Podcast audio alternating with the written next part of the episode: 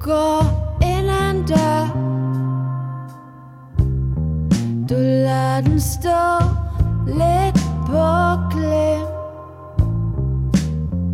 For du skal nok tilbage. Du skal samme vej hjem. Jeg hedder Trine Lise Væring, og du er gået ind ad døren til mit sangskriverværksted. Og jeg har ikke bare lavet den stå lidt på klem, jeg har faktisk lavet den stå vidt åben, og du er hermed inviteret med på rejsen fra første skitse til den færdige sang. Mit seneste album hedder Du går ind ad en dør, og sang for sang, podcast for podcast, fortæller jeg om, hvordan jeg har arbejdet med tekster og musik. Du er måske selv sangskriver og er nysgerrig efter tips og tricks. Eller også har du bare et nummer på mit album, du er særlig glad for, og som du gerne vil vide mere om. Nu skal det handle om sangen Chokoladefontænen.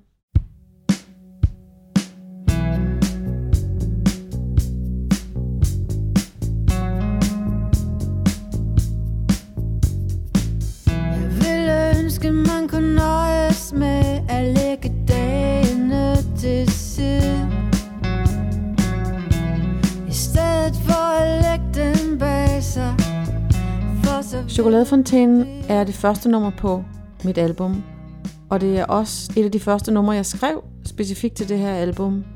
Og det er også den første sang, vi spiller til koncerter.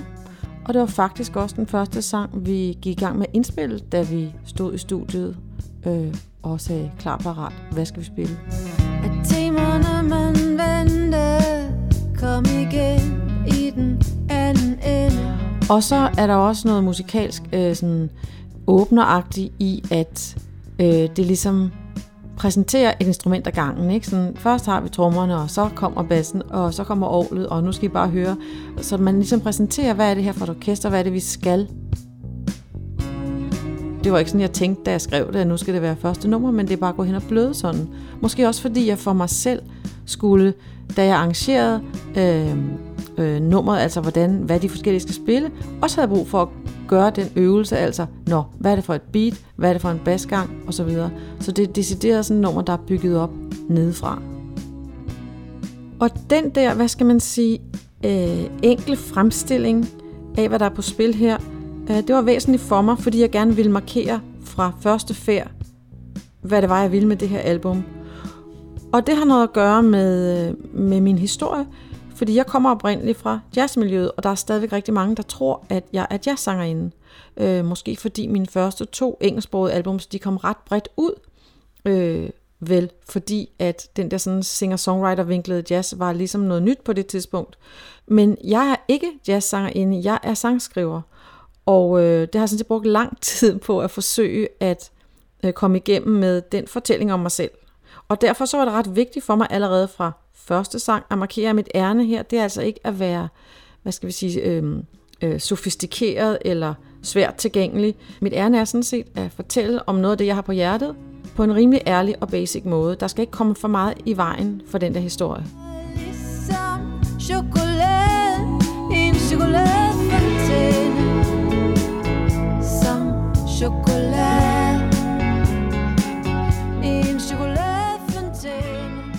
Der er faktisk endnu en grund til, at det her er en rigtig god starter. Og det har noget at gøre med, at den ikke har så store armbevægelser, at øh, melodien, den ikke har sådan et stort omkvæd, men sådan egentlig er ret underspillet. Og alligevel, altså så vil jeg sige, jeg synes, det er en rigtig catchy sang, øh, men det er mere en sniger. Og man kan jo godt vælge at starte sådan et album med et brag, ikke? altså med at sparke døren ind. Men jeg havde bare mere lyst til, at øh, den sådan skulle snige sig ind under huden på lytteren. Og en sidste ting, som også gør den til en god starter, er, at teksten leverer på en af de øh, spidskompetencer, kan man sige, jeg har i forhold til at være tekstforfatter, altså på, at den har en eller anden form for eksistentiel vinkling. Det er et eksistentielt øh, spørgen eller problem, eller man kan sige, som er det, der ligesom har sat min lyst til at skrive den her tekst i gang. Som chokolade chokolade Nu sagde jeg i starten, at det var en af de første sange, jeg havde skrevet til det her album. Men ret skal være ret. Altså jeg vidste jo ikke, da jeg sad og arbejdede med den her sang i november øh, 2016, at det skulle blive til et album. Men det jeg vidste var, at jeg havde en aftale om, at øh, jeg skulle levere en times musik til uopførelse på en festival i april 17.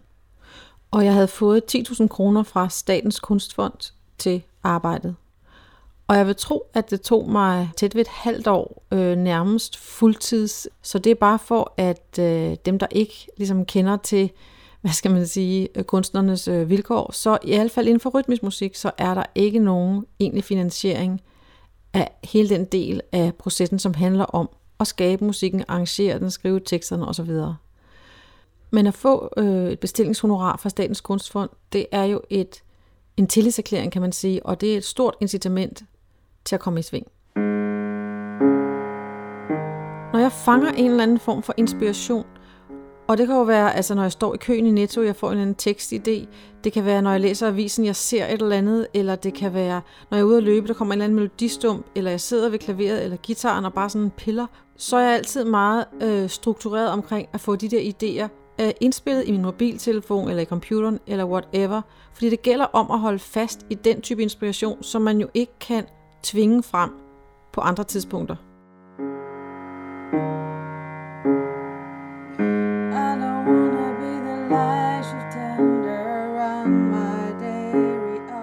Så 2016, det jeg gjorde var at sidde og kigge i min øh, idéboks, og så fandt jeg faktisk en musikalsk idé, som stammer helt tilbage fra 2010.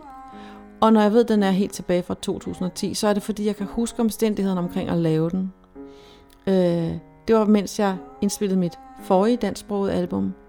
Og jeg var over hos min producer, Dennis Algren, som er ham, der har lavet en masse Tina Dikov blandt andet, som bor i Aarhus. Og jeg havde ikke sådan rigtig råd til at bo på hotel, når jeg skulle være derovre sådan i flere dage ad gangen.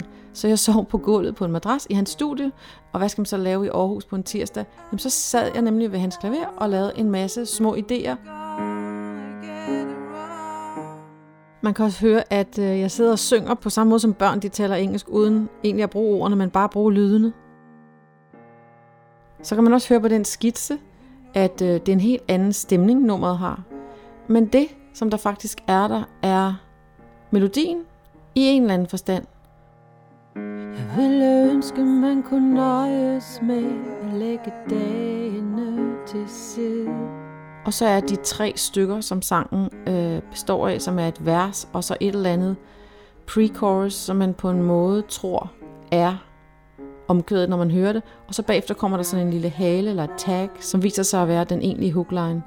Og de dele var sådan set øh, til stede. Øhm, og i og med, at der også var noget, der mindede om en basgang, jamen, så var der også et harmonisk grundlag. Som chokolade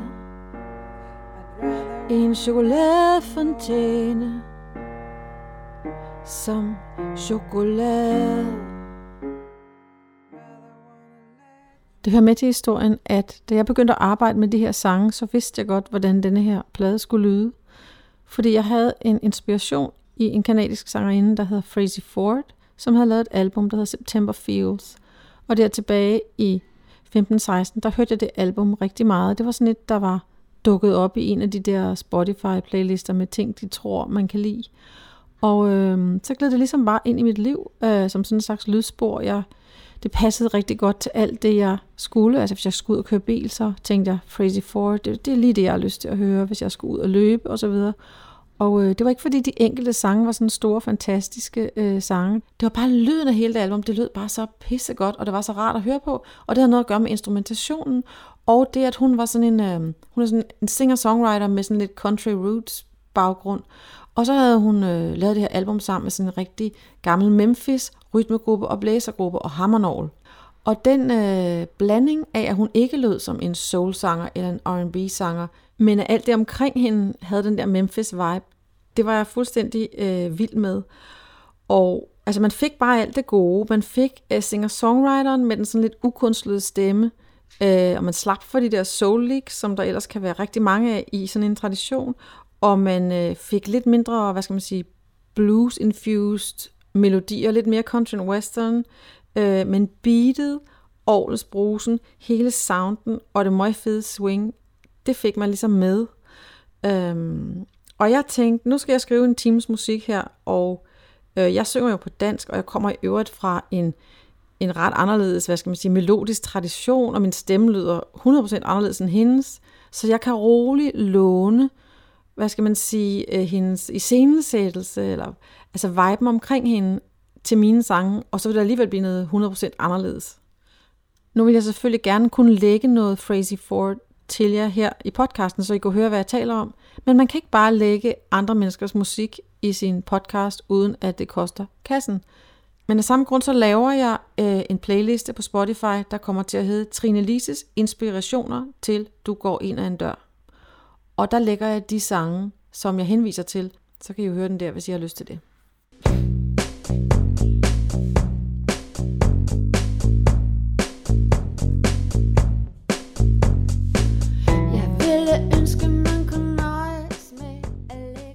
Og det, der spiller nu, det er den første demo, som jeg sad og lavede nede i min kælder der i, i vinteren 16-17. Jeg havde ikke noget band, så jeg har siddet og lavet dem i MIDI og spillet på det, jeg kunne spille på. Og så siddet og tænkt det op nedefra. Altså først, øh, jeg havde melodien og det harmoniske grundlag fra den der oprindelige lille skitse. Og så har jeg ligesom tænkt, nå, hvad skal trommerne spille?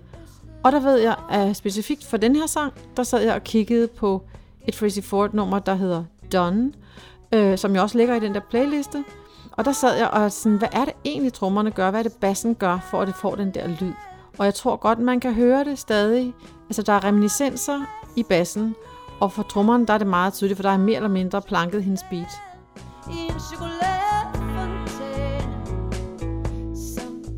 Det, man kan høre på sådan en demo, er, at der er en rolle til alle.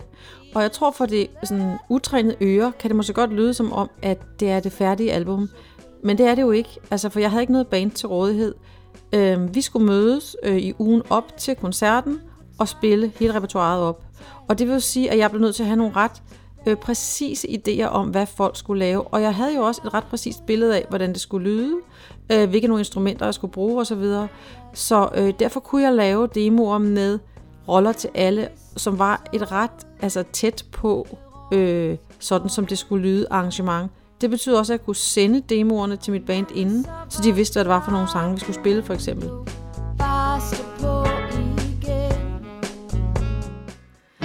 At der var en afløbsrende til alle spillet gørn og læden Der bare blev recirkuleret ligesom chokoladen Fra nu af er det, I hører i baggrunden, råberen fra den endelige indspilning. Og når I kommer helt med ind i vokalboksen, så er det fordi, nu vil jeg gerne fortælle noget om teksten. Som chokolade Jeg sagde i starten, at en af grundene til, at jeg synes, Chokoladefontænen er et godt startnummer, er, at den leverer på en af mine øh, spidskompetencer, det at skrive eksistentielt vinklede tekster. Og alle livsfaser har jo deres sådan eksistentielle kernespørgsmål. Ikke? Når man er ung, så handler det selvfølgelig om, hvad skal der blive af mig? Det er det store spørgsmål. Så nogle tekster har jeg også skrevet en hel del af. Og midt i livet, der er det typisk enatien, som er den store udfordring, og de eksistentielle spørgsmål kunne være sådan noget med, øh, øh, øh, bliver det ved sådan her, eller ligefrem, er det ikke andet? Og der, hvor jeg er i livet, der har jeg jo ligesom erkendt, at jeg har ikke et uanet antal skud i bøssen, fordi jeg kan godt se, at der ligesom er en deadline derude for enden af livet. Det kan man godt øjne. Øh, men jeg har jo stadigvæk lange lister over ting, jeg gerne vil gennemføre i forhold til mit musikalske liv.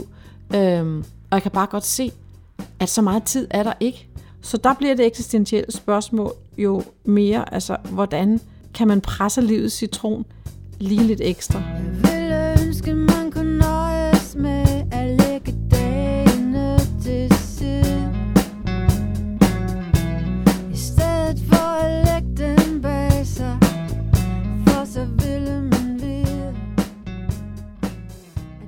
Jeg ved ikke, om man kan sige, at den første linje i en sang er den vigtigste, men den er i hvert fald vigtig.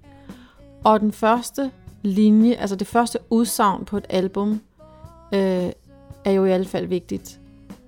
Og jeg er rigtig glad for den her første linje, fordi jeg synes både for sangen og for hele mit album, så rummer den øh, alt det, jeg kæmper med, kunne man sige, i livet lige præcis nu. Den rummer lige det sted, hvor jeg står, og lige den, jeg er i det her moment.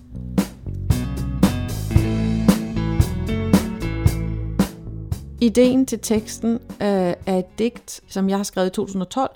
I den periode skrev jeg en masse, øh, ja, jeg ved faktisk ikke, om jeg kan tillade mig at kalde dem digte, men sådan små tekster, som hverken rimede eller ramsede, og som jeg havde en eller anden idé om, måske skulle blive til en digtsamling.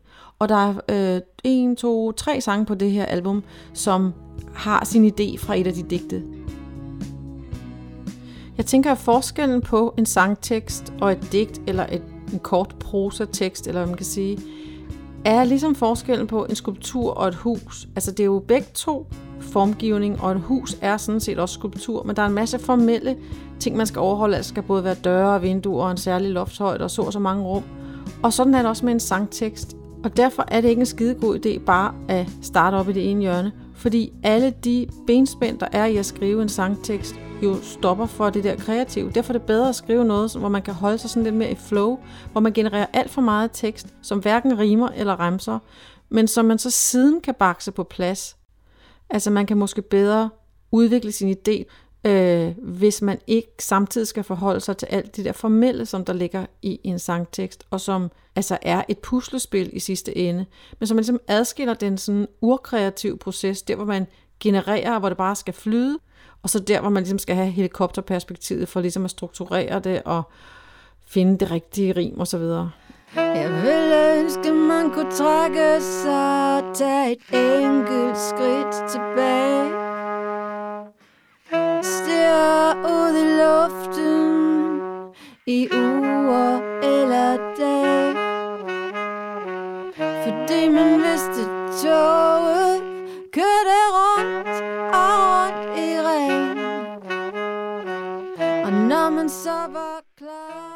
Der vil jeg sige, at det er en stor øh, frustration, som jeg tror rigtig mange, øh, nok ikke kun kunstnere, men nu kan jeg jo kun tale for mig selv, har det der med, at man er simpelthen bange for, at hvis man stopper op øh, på vej op ad bjerget, hvor man er i gang med at skubbe denne her øh, snebold, jamen så får man den bare lige i nakken.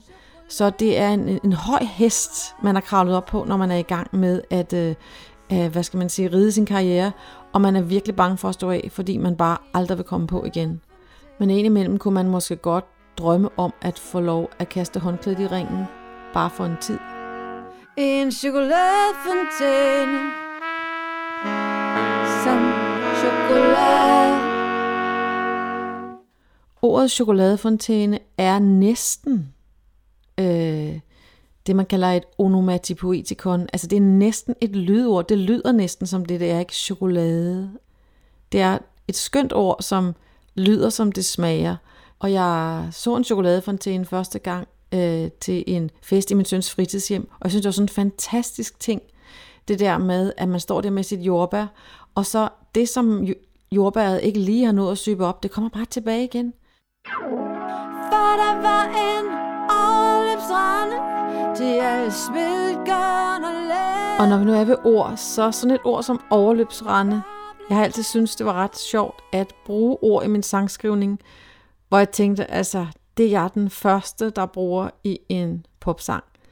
Og jeg tror altså, overløbsrende, det tror jeg simpelthen ikke har set før.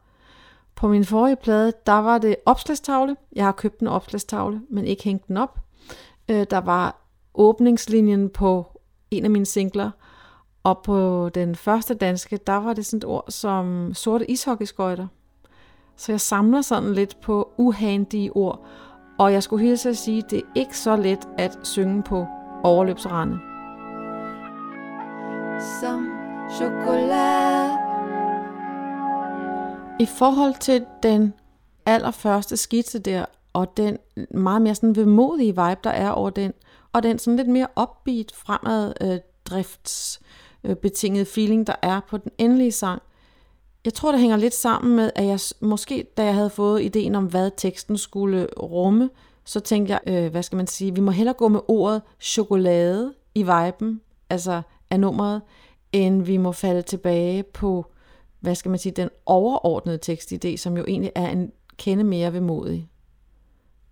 Og det har noget at gøre med, at man ikke altid skal gnide sange med hårene. Man må ligesom, øh, nogle gange skal man arbejde lidt mod dem, for at få et resultat, der ligesom har flere facetter. Og jeg kan godt lide, at man kan høre den her sang, og så glæde sig over, hvad skal man sige, det bløde i chokoladefontænen, og den, den lethed, der er i basgang og beatet, og så samtidig opdage, at man faktisk har en ret øh, dybsindig tekst. Det, det, det er et spændingsfelt, synes jeg er spændende at arbejde i.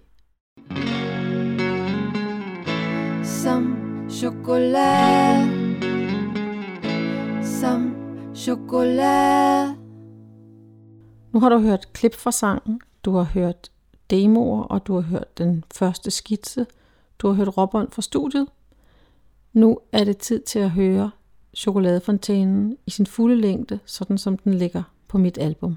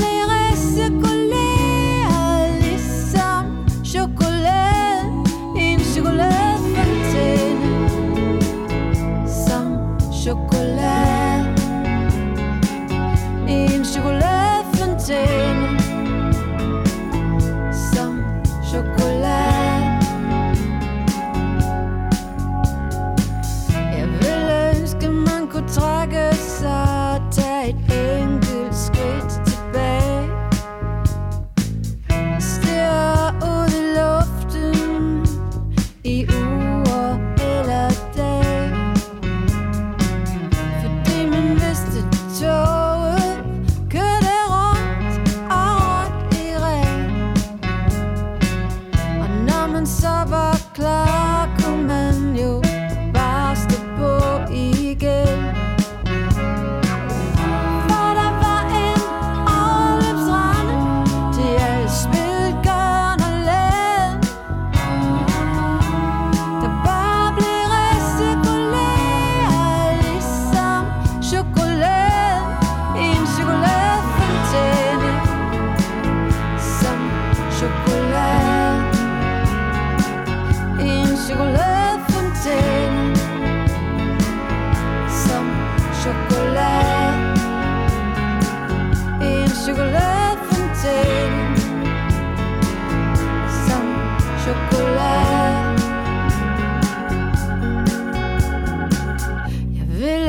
skal ønske hver en omvej.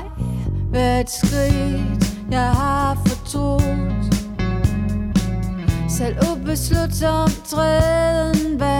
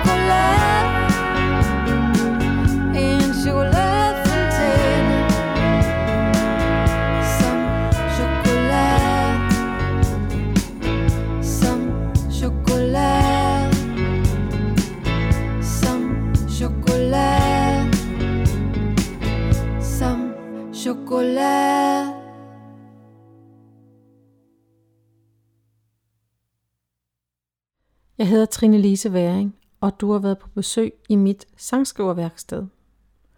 Husk, at øh, jeg sagde, at jeg lægger en playliste på Spotify med de sange, jeg refererede til. En playliste, der hedder Trine Lises Inspirationer til Du går ind ad en dør. Så vil jeg også lige sige, at afhængig af hvornår du hører denne her podcast, så vær opmærksom på, at der er andre i serien podcasts fra min hånd om andre sange fra mit album. Enten er de på vej, eller også ligger de der allerede. Så kan du også finde de andre sange fra albumet selvfølgelig på alle streamingtjenester, og mit album findes også på vinyl og CD. Det er bare at finde min hjemmeside, som hedder væring.com, og væring staves med et enkelt V og et A og et E. Så skal jeg sige, at mit album som helhed er produceret af den kanadiske producer John Raham, og på denne her sang spiller Maj Beat Guasota trompet og synger kor, Mia Engsager spiller basun og synger kor, Frederik Lundin spiller saxofon, Una Scott spiller guitar og synger kor, Otto Sidenius spiller hammernorgel, øh, Jeppe Skovbakke spiller bas, og Anders Provi spiller trommer. Jeg synger, spiller elgitar og har skrevet musik og tekst. Og så til allersidst, husk at sende øh, gode vibrationer og follows og likes til alle os, der skriver og synger på dansk. Øh, fordi øh, det betyder, at algoritmerne og alle de der digitale købmænd ude i cyberspace, de får information om, at den vare, vi leverer, det er der faktisk nogen, der holder af. Og så kan det jo være, at vores varer kommer lidt længere frem på hylderne, så der er andre, der får mulighed for at se og høre og læse med. Og så er der faktisk kun tilbage at sige tak, fordi du lyttede med.